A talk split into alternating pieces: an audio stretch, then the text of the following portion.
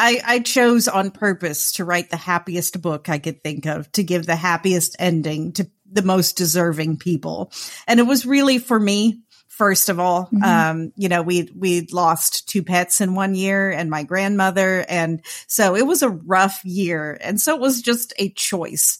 I am going to write something that makes me happy. and hopefully, mm-hmm. hopefully if and when it gets published, it will, it will give happiness and joy to other people, uh, because it has been a hard few years and we need it. We need, we need a little, you know, there's a reason Shirley Temple, uh, peaked during the Great Depression. Why she was, she was America's sweetheart during the Great Depression. We need we need a song and dance sometimes.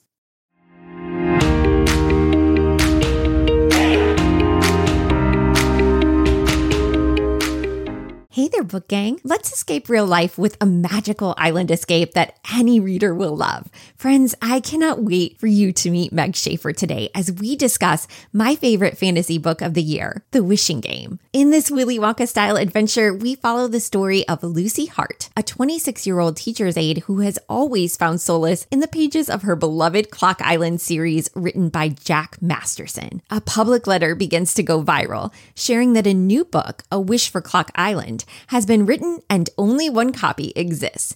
Jack has plans to give it away to someone courageous, clever, and who knows how to make wishes. This invitation also says that you should check your mailbox if you know the answer to this riddle. Why is a raven like a writing desk?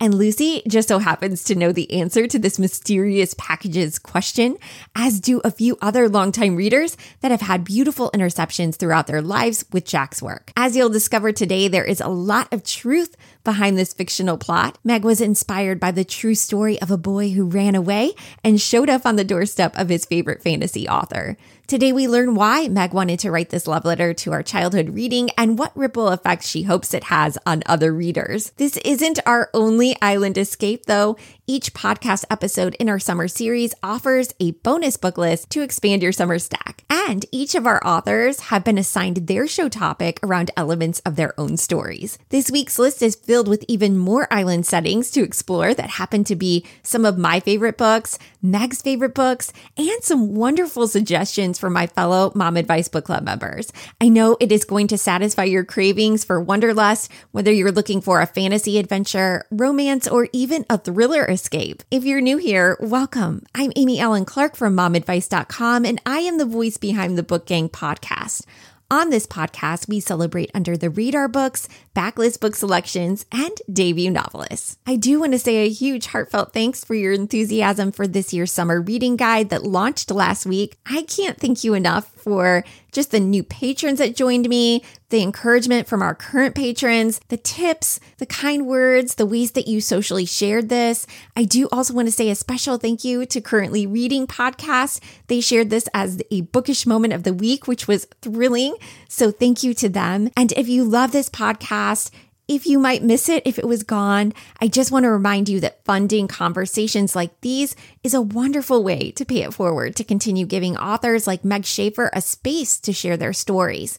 Patreon funds go into an account that help pay for our hosting platforms, sound equipment, and editing. It's a huge, huge help. I am so grateful. Joining our community is an affordable way to support the show and gain access to a wealth of resources, including bonus author interviews, music playlists, and our monthly Fully Book Show, where we review all of the latest releases, and that is hosted with my well read co host, Get Booked with Larry. If you can't commit to a month or a year, though, at an affordable rate of five bucks a month, we do have a Buy Me a Coffee page for easy one time donations, too. You'll see both options for giving in our show notes today. And of course, a wonderful free way to pay it forward as a fan is just share the episode with a friend, leave a like, or leave a written review, which is really, really crucial for new shows like mine. Don't forget that tonight is our Mom Advice Book Club chat to discuss Magic Season with Wade Rouse. I am so excited to celebrate his beautiful father and son story and the magical ways that the two find connection through their love of baseball.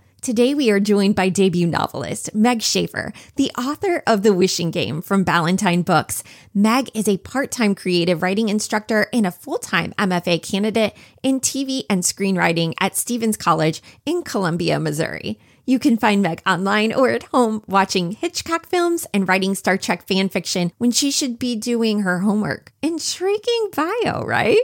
We need to unbox that. All right, now let's get chatting.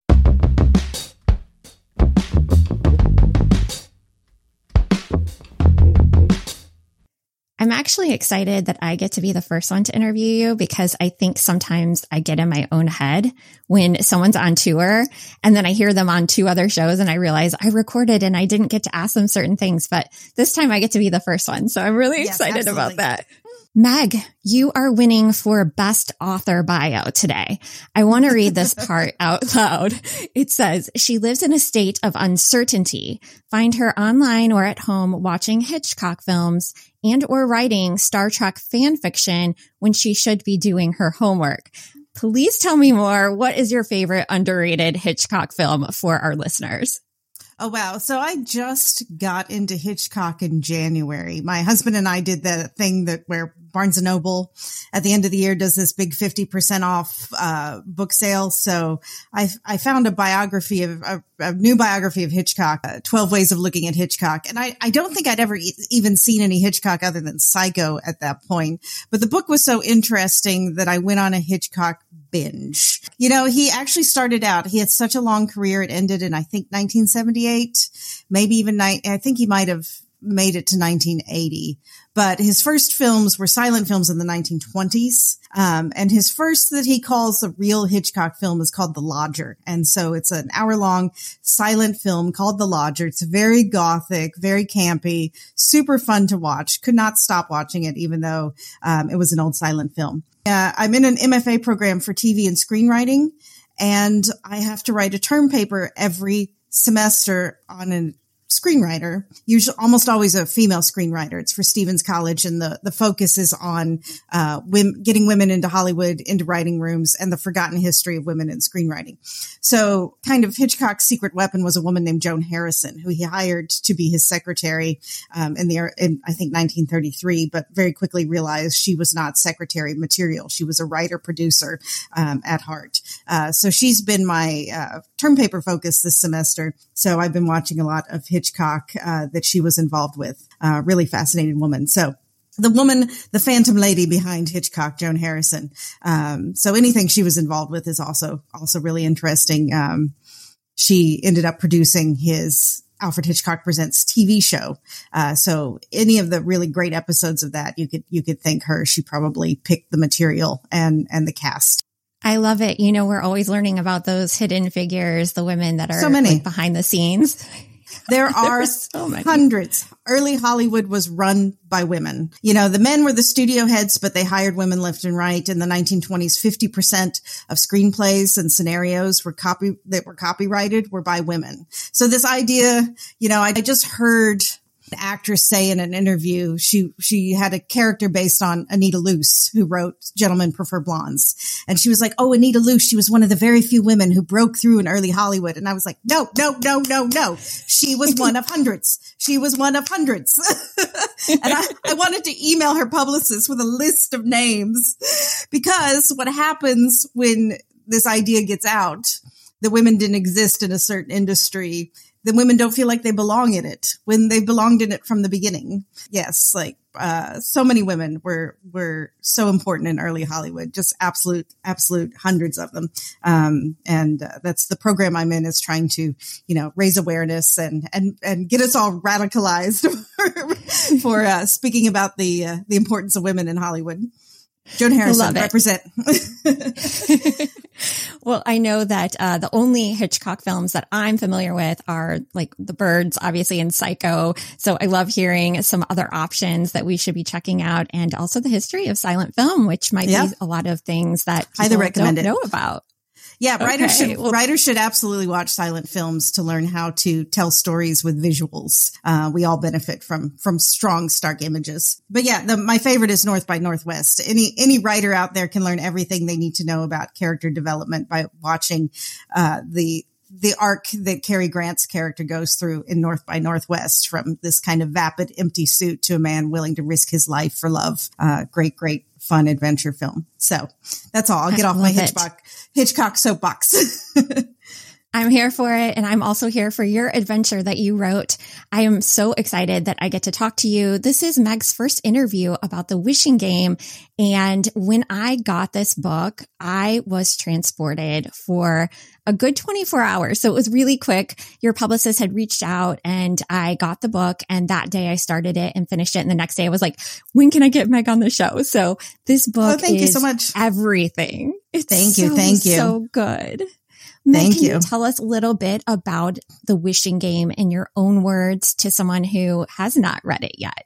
So the wishing game is for those of us who even uh, when we are in our 40s and 70s and 80s, you know, everyone, every adult who still rereads the books that they fell in love with as a child. Uh, for me, it's A Wrinkle in Time or The Chronicles of Narnia, um, or Cricket in Times Square or another book that I'll talk about when we're going to talk about more island books. Uh, the books that we fell in love with as children that have stayed with us even into our adulthood the books that sort of changed our lives or turned us into readers, the ones we imprinted on. The Wishing Game is tribute to those books. The main character is a woman named Lucy Hart. She is a broke 26 year old kindergarten teacher's aide, making barely minimum wage, working barely full time.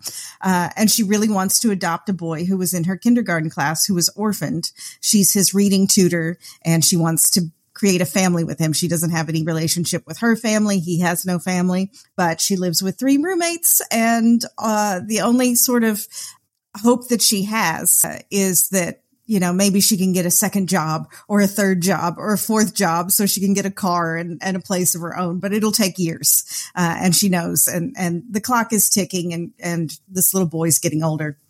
So the magic happens when Lucy has shared her favorite book series with this boy, Christopher, and it's the Clock Island books by an author named Jack Masterson. Um, but for 10 years, there's been no new Clock Island book and they, they keep wishing. That's the wishing game. They play a wishing game, uh, where they wish for new things like, you know, that Lucy could be able to adopt him uh, and get a car and that sort of thing. So they wish for a new Clock Island book and then a contest is announced, a very Willy Wonka style contest. Jack has written a new book. There's only one copy of it and he's going to give it away. And the four contestants who get to come to his private island, the real clock island, not the fictional one, are the now adults who, when they were kids, attempted to run away from home uh, to live with Jack on Clock Island, and Lucy was one of these. This is her her big exciting secret that at age thirteen she tried to run away from home and showed up on Jack's doorstep on Clock Island. Uh, so he promised the kids, "When you're older, you can come back." And so now this is his chance to keep his promise and get a lot of excitement going for his new book. So if Lucy wins the book, she could sell it to a publisher and have the money to get her own place, a car, and adopt Christopher. So this is a, a life changing opportunity for her. It is so magical. I absolutely loved it. I was transported, especially in the chapters where you intercepted with the Clock Island chapters. That gave us those feelings where I had a flashlight and I was hiding yes. in my bed with a book. I went so back and good. forth on on whether to do that or not because I don't write middle grade, and middle grade is probably the hardest type of fiction to write. Anybody who thinks writing for kids is easy has never tried writing for kids. Uh, but I felt like just, I had to. I, I couldn't talk about Clock Island books without walking the walk. So I, I had to, I had to create at least excerpts from one of them. Uh, so yeah, there's five excerpts in the book from, from a Clock Island book. I'm putting it in, in quotes, um, from a real Clock Island book, which were a lot of fun to write. I got to pretend to be a middle grade writer, which was very freeing because you can do anything because kids love joy and whimsy and they're not sitting there going, wait, how can you talk to a person who doesn't actually like, you never see them. They just are in shadows all the time. How does the shadow fall? They're not analyzing. They just go with it. They have fun. So it was a lot of fun to write that. I loved too that Lucy and Christopher, when they are first trying to like crowd fund for this project for her to be able to adopt him is that they are knitting scarves and they have a little Etsy shop going. And as someone who knitted and was at a snail pace on knitting, I could appreciate this like labor of love and how they yes. were trying to make money this way first before yes, she had sad, this great adventure Yes, this sad little Etsy shop of hers, you know, buying yarn on sale, you know, for five dollars and and selling it, you know, for thirty dollars on Etsy and making twenty five, you know, once or twice a week. Just the the gig economy and and the hustle that twenty somethings are really going through right now. That the financial struggle, um, you know, ev- everybody's broke in their twenties. I, I certainly was, so it it took me back. Um, I don't I don't knit much. I do crochet quite a bit. Um, I I usually don't sell it, but I have always envied people who could do four needle knitting of uh, really elaborate scarves. So I decided to let Lucy be able to do that, to give her this this little skill. Well, I love it. Well, as the debut novelist here, I would love to hear about how this book came to be and how long this process took for you. You can say the book started when I was in the third grade. Two things happened in the third grade that created this book, uh, which is the first one was I saw uh, Willy Wonka and the Chocolate Factory, the film, uh, was shown to us in the third grade by our teacher, who, Mrs. Glenn, who needed a break. and I was mesmerized by it. I've never seen anything as weird or wild or strange or mesmerizing as, as, uh, Gene Wilder and Willy Wonka and the Chocolate Factory. But also that was the first year I, the first time I ever wrote a story or tried to write a story. And we had watched, uh, and listened to in music class in the third grade, Peter and the Wolf and I wanted to write a story about the animals the wolf ate. Um, and them getting their revenge, coming back to life and getting their revenge. so it, that was a, the first time I was writing a story that was in response to another story, writing art, creating art about art.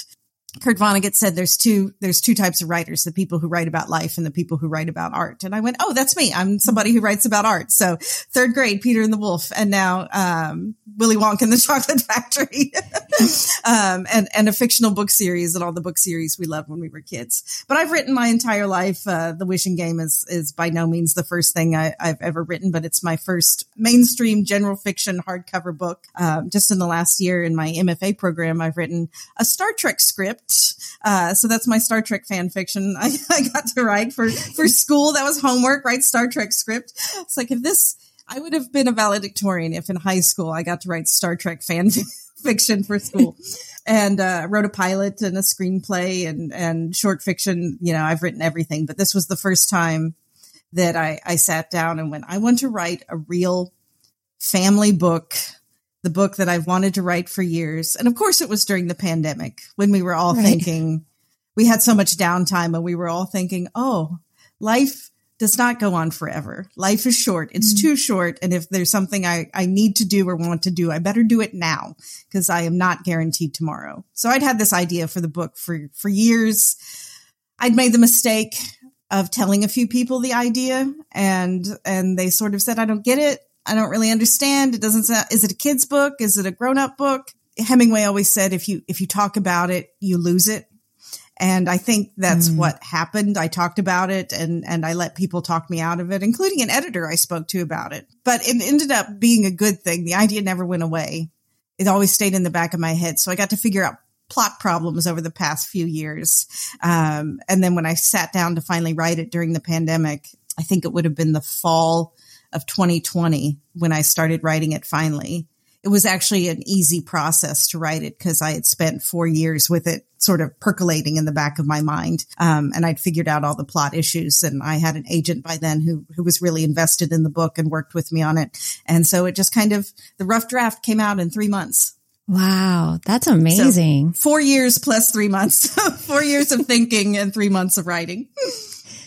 That that's really encouraging though to hear because I know probably some listeners and myself, I've been sitting on a book idea and I have been talking about it with friends and their reaction either you know, gives me a little bit of momentum and I started and then I start questioning myself about whether this is a viable thing.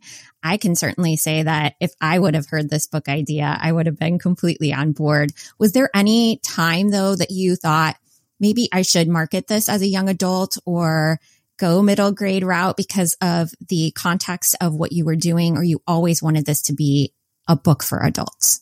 I always wanted it to be for people like us, you know, for, for, mm-hmm. grown-ups who still love books that they read as a kid.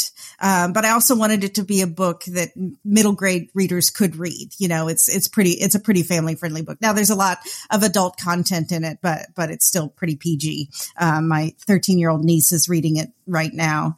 Um, and my sister said she, she loves it. She can't put it down. Uh, but she has to tell my sister every time she sees a dirty word in it, which is like, I think three of them. three or four of them.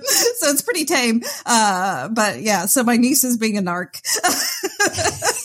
Which I love, but yes, you can, you can, uh, it's for adults, but you can let a 13 year old who loves to read, read it so yeah, I wanted to be, I wanted to be a, a parent and, and, kid book or, you know, listen to it in audio in the car with your whole family but yeah, I did after it was done. I thought, man, I kind of do want to write a Clock Island book for middle graders, but it's just too hard. Middle grade is just, I have nothing but respect for middle grade writers because it is hard to do. Well, I do want to talk to you about the podcast episode that inspired this. In your author's note, you stumbled upon a podcast from This American Life called Just South of the Unicorns. Why did you decide that that was something that you wanted to hook into? And did you learn any more about that story after the podcast had aired? It's a really great episode of This American Life. I highly recommend anyone who's a book lover listen to it. You'll you'll just have so much respect for this guy. the story is true story that um, I believe in the in the 1980s, a teenage boy who had no friends. I think he was living in either New York or Maine. Um, no friends and had a terrible relationship with his stepfather. He only found comfort in Piers Anthony's Xanth fantasy novels. And at the end of all of the books, there was an author, long author's note that was sort of a precursor to an author blog. So Piers Anthony would write a little essay about what was going on in his life. And this kid who got apparently got terrible grades must have been a genius, one of those smart kids who doesn't do his homework because he managed to piece together where Piers Anthony lives or lived at the time based on these little clues in the author's note. So he took the little bit of his college fund that his grandmother had saved for him, bought a plane ticket and flew down to Florida and hunted down Piers Anthony, showed up on his doorstep. Piers Anthony answers the poor kid bursts into tears immediately oh. and starts, you know, just uh, sort of sobbing, talking. I want to live with you. I'm sorry. Can I just like do your dishes? Can I garden? You know, this, this heartbreaking story of this lonely, lonely teenager reaching out to his favorite author uh, as a, as a cry for help. Um, and it's it's a really lovely story because Piers Anthony took good care of him. He brought him in, calmed him down. They gave him dinner. They they immediately called his mother. He's home. He's safe. We know where he is. He's fine. and uh, gave him dinner. Let him spend the night in in the daughter's room. I think the daughter was off at college, so he did get to spend the night at his favorite author's house. Uh, and and Mr. Anthony said, "Well, we've got two options here." If things are so bad at home, if you are in danger, if you are in real trouble, we will call child services. But if it's just that you hate your stepdad, if he just sucks, then just put up with it. You're almost out of high school. Just put up with it. It'll be over in a couple years and, and just, just power through and you'll be on your own and this will all be behind you and he had to admit it was like, yeah, it's it's not that bad. Uh, I, I don't like this guy. I don't like being at home, but I'm not being abused. I'll go home. I, I miss my mom already. And and he said that adventure and that conversation with Piers Anthony actually gave him the courage and the strength to keep going. You know, he, he, he it sounds like a kid these days probably could have ended up as a very sad statistic. That sort of mm. bullied loner uh, no friends, uh, bad relationship with parents. Things could have gone very bad for him, but, but having that conversation with his favorite author, being encouraged, he kept going. And years later, he was on This American Life.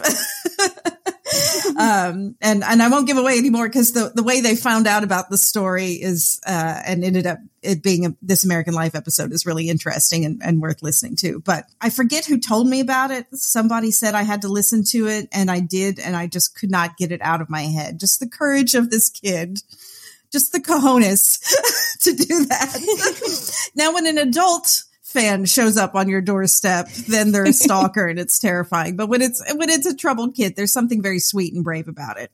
Um, and so this was my proof. This really happens. Kids do fall in love with an author so much and they want to live with them. And and you have this fantasy of, you know, I'm a huge Madeleine L'Engle fan, and I knew that she lived in this gorgeous, eh, you know, 300 year old farmhouse on in Connecticut, and I I would have loved to have lived there. Um, that was the fantasy as a kid. I I never would have run away from home and showed up on her doorstep. But uh, somebody did do that, so you know, God bless him.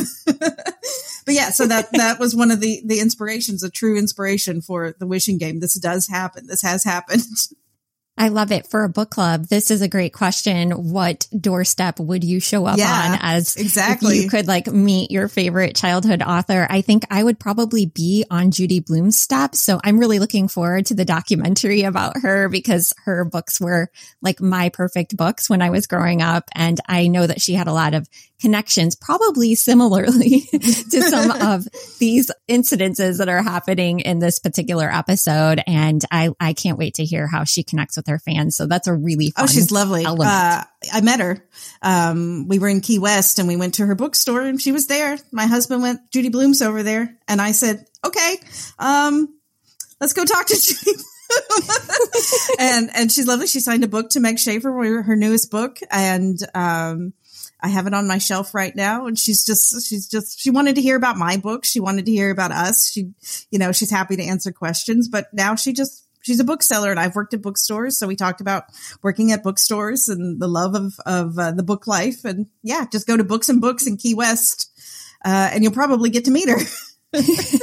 bucket list. Yes. Well, this book has a very unique contest with like riddles and there's competitions in it.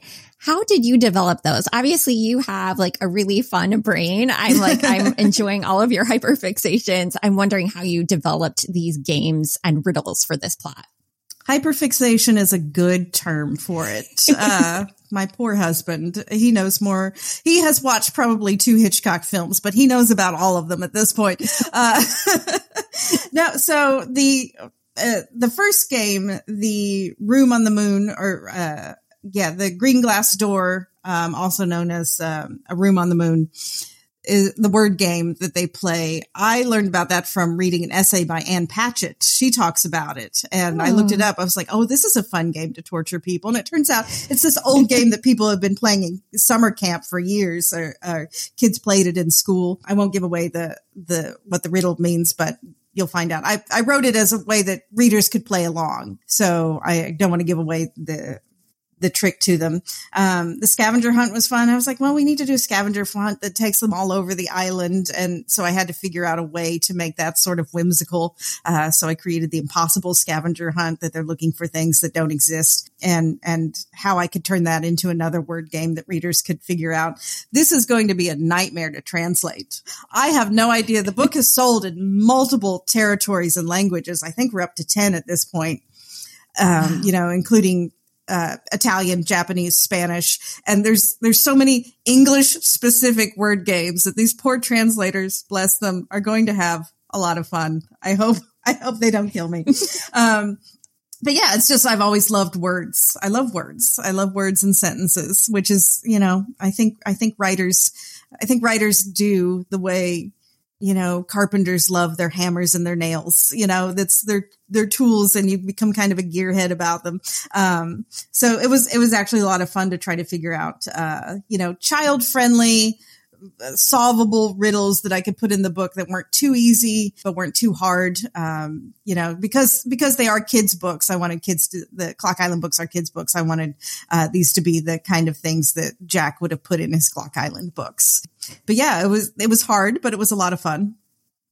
Well, my husband used to do the Mensa games every morning at work. Like he would, they would have a Mensa question and he would like solve it and everything. So I was reading the riddles from your book out loud and he would solve it like in a snap. And I Good would be him. sitting there being like, um, so. it's kind of like doing crossword puzzles. Riddles have a, their own language. And once you, you, or their own dialect So once you do the New York Times crossword puzzle, you start to understand that the, what the clues are pointing to. Whereas if you come in brand new, they're, they're written in such a way to be confusing. But once, once you get the trick, then you know them. Um, so people, people who do riddles a lot, they know immediately, you know, how to look, you know, it's, you know, I'm a writer. So I know when I'm reading a book that's a mystery novel, if the mystery novel is in third person, multiple point of views, the killer is the person who doesn't get a point of view every time. Ooh. Because you can't write in the point of view third person of the murderer. We would know they were the murderer. They would, we would know they were the guilty party. So it's, this has worked multiple times. And also like watching Law and Order, the most famous guest star if Philip Seymour Hoffman is the guest star uh, on an old episode of Law and Order, you know he's the one who did it. Or, or um, you know, name up. There's so many people who guest star. Literally everyone guest starred at some point on Law and Order. But if you recognize one of the extras or one of the guest stars, they're the killer uh, every time. That's that's my trick. Um, so yeah, riddles, riddles, and crossword puzzles are kind of like that. They have their own little tricks to them, and once you figure them out, you get really good at. It. You you get to impress other people who don't know the trick. I'm the one that does the spelling bee. So I stick in my lane. I know where I'm good. I, I, can come up with a million words, but when it comes to crosswords, riddles, not my thing. But my husband was totally cued in to every single thing that I had said. I was like, what do you think about this? He's like, oh, it's this. And I'm like, ah, oh, dang it. How do you get everything? good job. He'd be, he'd be do very well on Clock Island. He'd get his wish.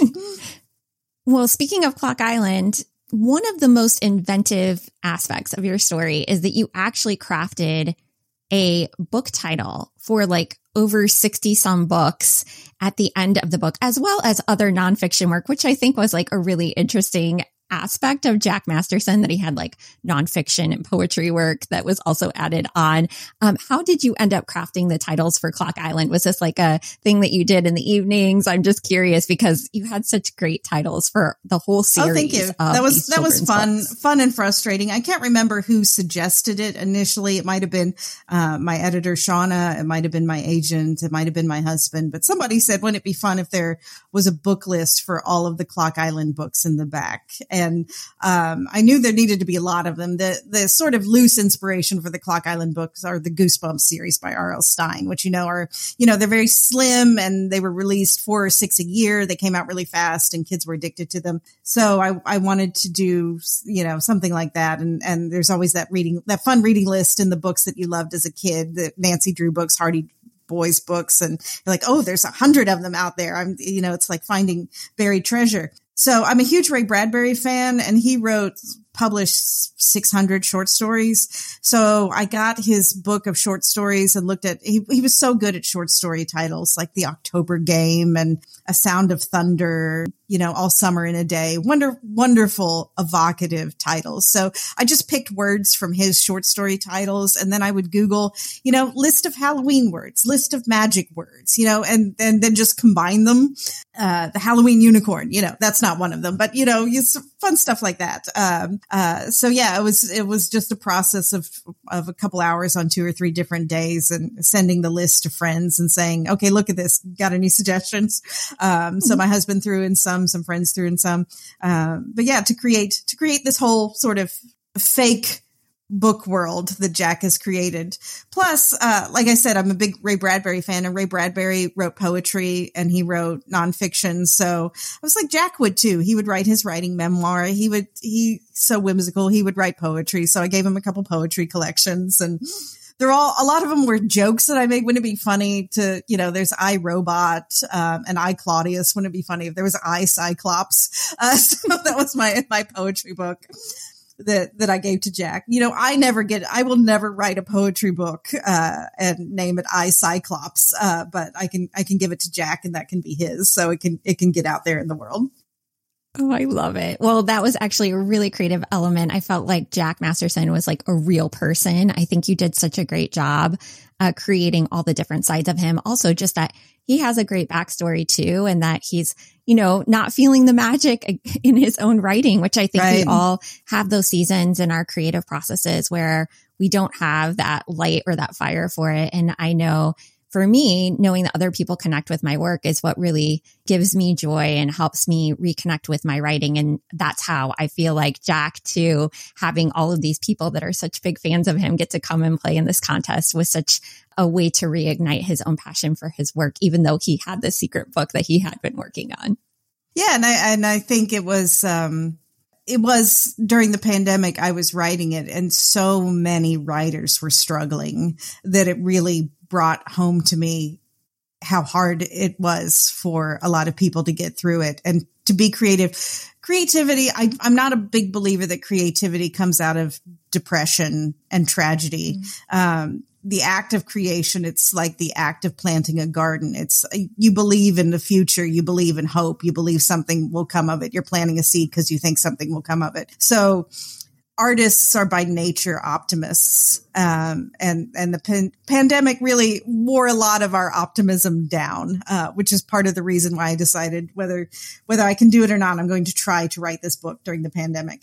But yeah, I, I heard a lot of stories from authors. I, I have a writer friend. She turned in her book to her editor during the pandemic and the editor said, well, I have good news and I have bad news. The bad news is this won't work. You need to rewrite the whole thing. But the good news is you're literally my only writer who managed to finish anything this year.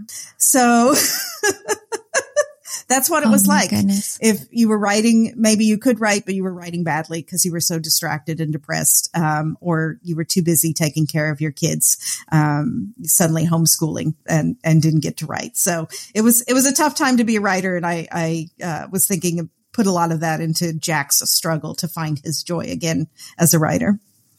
That's really interesting. You know, one thing that I think as readers, a lot of criticism has come out about some of the books that have been coming out lately because they are not the sparkle or the the joyful experience that we may have become accustomed to with the writers that we read. But that season was hard for them, just as hard as it was for us. And to try to be creative and joyful and have the spark during that season would be really challenging. And although we've been able to see a lot of writers that benefited from like the extra time, like the forced time at home. That was part of their process is that maybe they came out with their very first book. There were also people that did not feel that passion or could not tap into that during that season. And so some of these books that have been coming out haven't been what we might have come to expect, but I'm really excited to see what happens in the upcoming year and in the years ahead as we're pulling hopefully out of the season and into some more joyful times for our writers. Yeah, I, I chose on purpose to write the happiest book I could think of to give the happiest ending to the most deserving people. And it was really for me first of all. Mm-hmm. Um, you know, we we lost two pets in one year and my grandmother. And so it was a rough year. And so it was just a choice. I am going to write something that makes me happy. and hopefully, mm-hmm. hopefully if and when it gets published, it will, it will give happiness and joy to other people, uh, because it has been a hard few years and we need it. We need, we need a little, you know, there's a reason Shirley Temple, uh, peaked during the Great Depression. Why she was, she was America's sweetheart during the Great Depression. We need, we need a song and dance sometimes. Well, that is the most joyful kind of book that you could give anyone. I truly loved it. It is my favorite book so far this year. I'm oh, just thank saying. you so much. And I that read a lot. a lot. to me. it, it is so genuine. It's not because you're here. It really was um, tapping into a part of myself that I've lost definitely during the pandemic. And um, gosh, I feel like I'm going to cry, but that that was such a hard season, and I'm so grateful to have books like these that bring that joy back and that remind us that those parts of our, ourselves, our children, you know, selves are still there and that those need those kind of reigniting. And it actually made me want to go back and read some of my childhood books or books that I missed, uh, that I had not picked up because it tapped into a part of myself that I feel like has been dormant. You know, in my forties, I'm not tapping into that as much as I should. And I craved that. And it was exactly what I needed when I needed it. And I know it's going to be that way for so many people listening. Um, I really can't say enough good things. Oh, thank you so book. much. You know, Ursula well, K. Le Guin said the creative adult is the child who survived. Mm-hmm. So when you are creative, that's your kid coming out. So embrace that. Uh, is all I would say, uh, and know that know that when you are creating and writing, um, that is that is your childhood joy that that survived all these years. Mm, that's a great reminder.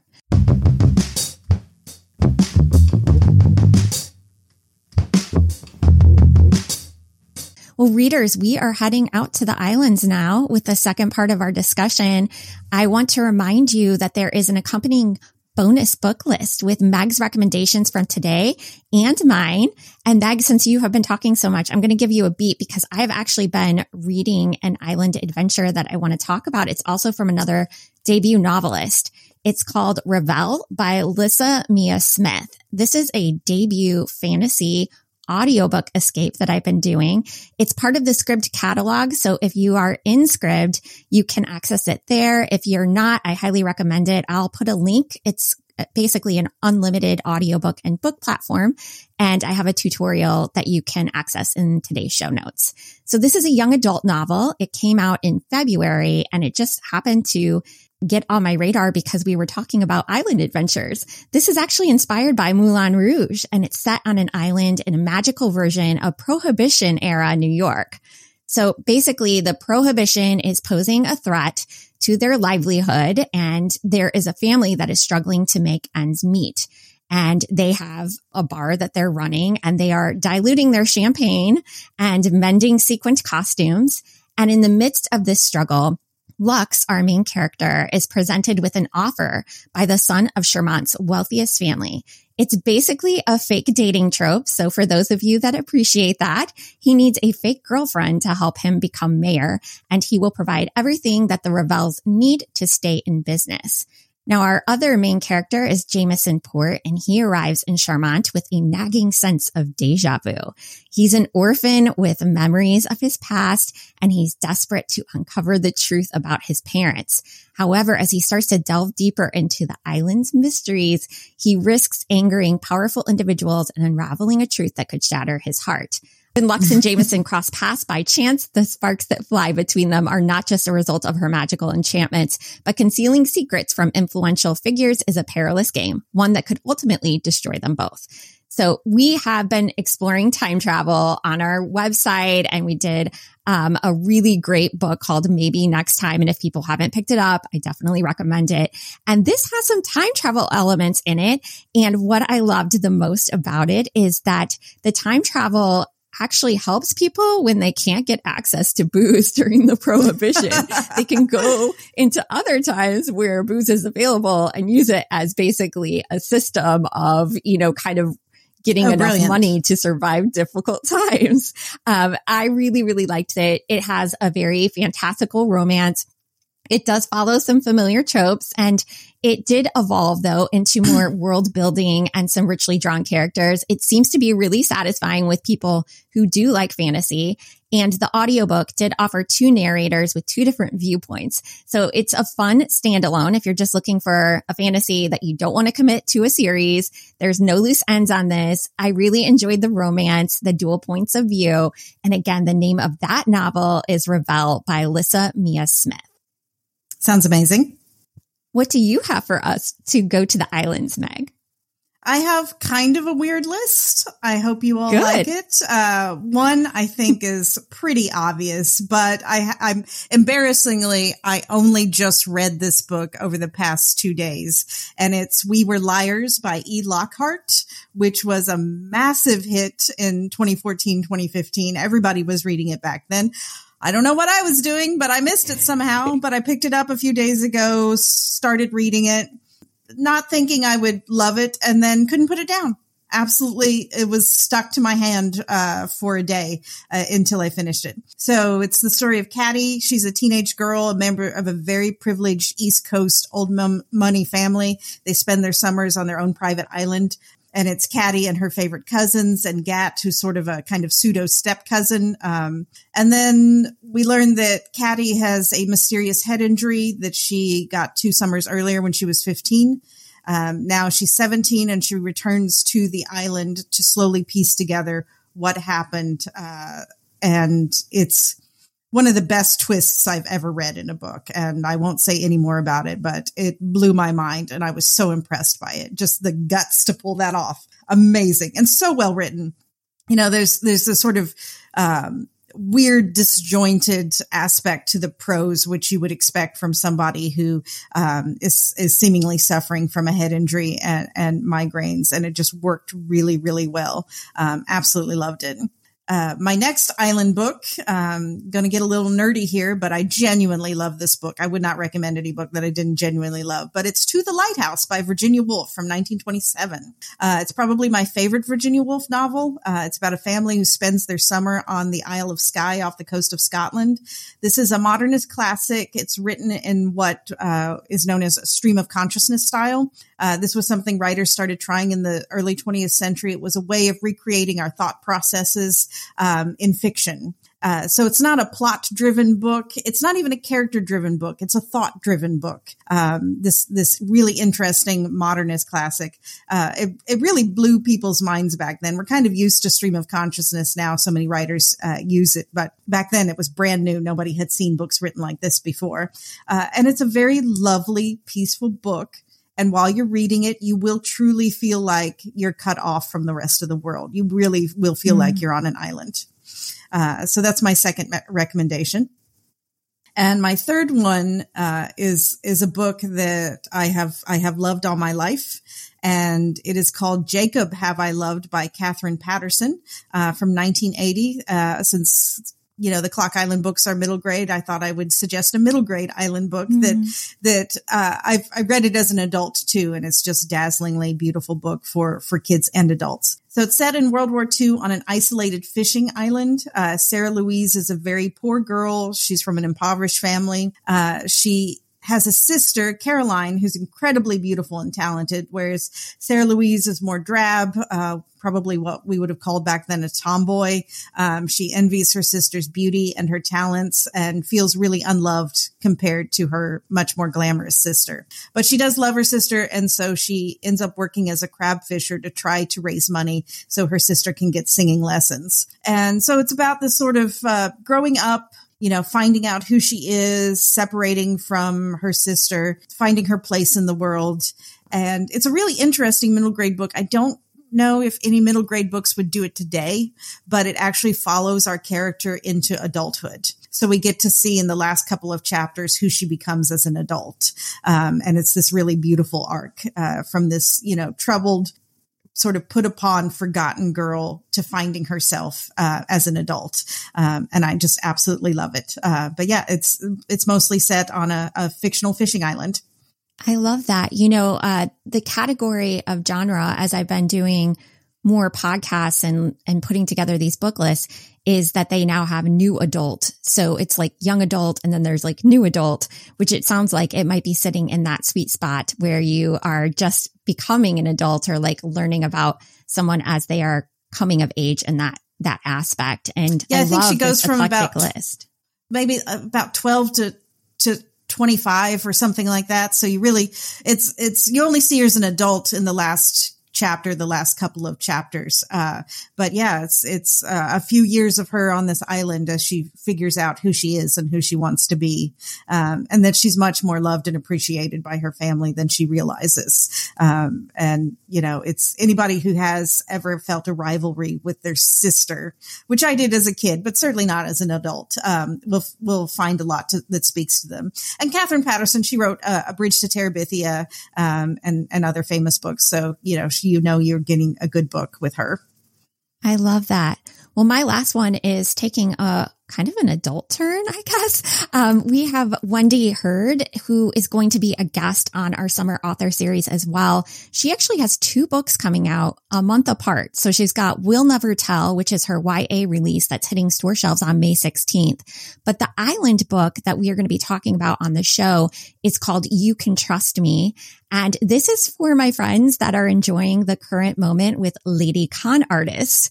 So we Ooh. are stepping into a thrilling world of grifting and deception with this latest novel. It's perfect for fans who really appreciated White Lotus season two, Lucia and Mia's perspective. So they kind of are in the hotel for those that maybe haven't watched, but they basically are grifting throughout that beautiful, opulent land. And that is what is happening in this story. It's a popcorn thriller. We have best friends, Summer and Leo. They have had each other's back through thick and thin, but face one of their greatest challenges together. So Summer is basically, she's an expert pickpocketer and she takes Leo, a young woman living on the streets under her wing. And together they decide to plan a con that spirals out of control. Now they are two skilled grifters and they set their sights on a billionaire named Michael, but they start to find themselves in danger when they discover that their mark isn't who he seems to be. Now, Leo ends up disappearing and Summer is really worried because she has taken this woman under her wing and for her to not you know, return her texts or calls or anything, she starts to get really concerned. And so she basically finds out that she thinks that Leo might be on an island and she meets one of Michael's employees and says, I need to get to this island too. And he's like, Oh, there happens to be this event happening on the island for the employees and I can take you there. So the story is told from alternating perspectives. It's got really smart backstories and motives for both Summer and Leo as the two try to find one another again. Heard weaves in flashback sequences seamlessly and she builds some really good tension, suspense, and connection through their timelines. I think the best thing about this book is her writing of grifting. Uh, there are so many passages, uh, though, that do seem a little ripped from Epstein's Island. So if you are familiar with the documentary or the story about Epstein, you know that that's going to go into some dark places about these women that get lured on this island. But I will say that this has a very feminist slant to it and they may have invited the wrong ladies. Okay. So just so you know, this will take a different kind of turn. I got this as an advance copy from Bantam. So this novel will publish on June 13th and Wendy will be featured on our summer author series. So be sure to check out her novel. You can trust me. It is so, so good. Well, as we close out the show, Meg, I always end with telling my authors what I'm proud of them for. And I also like to hear what you are proud of with your project.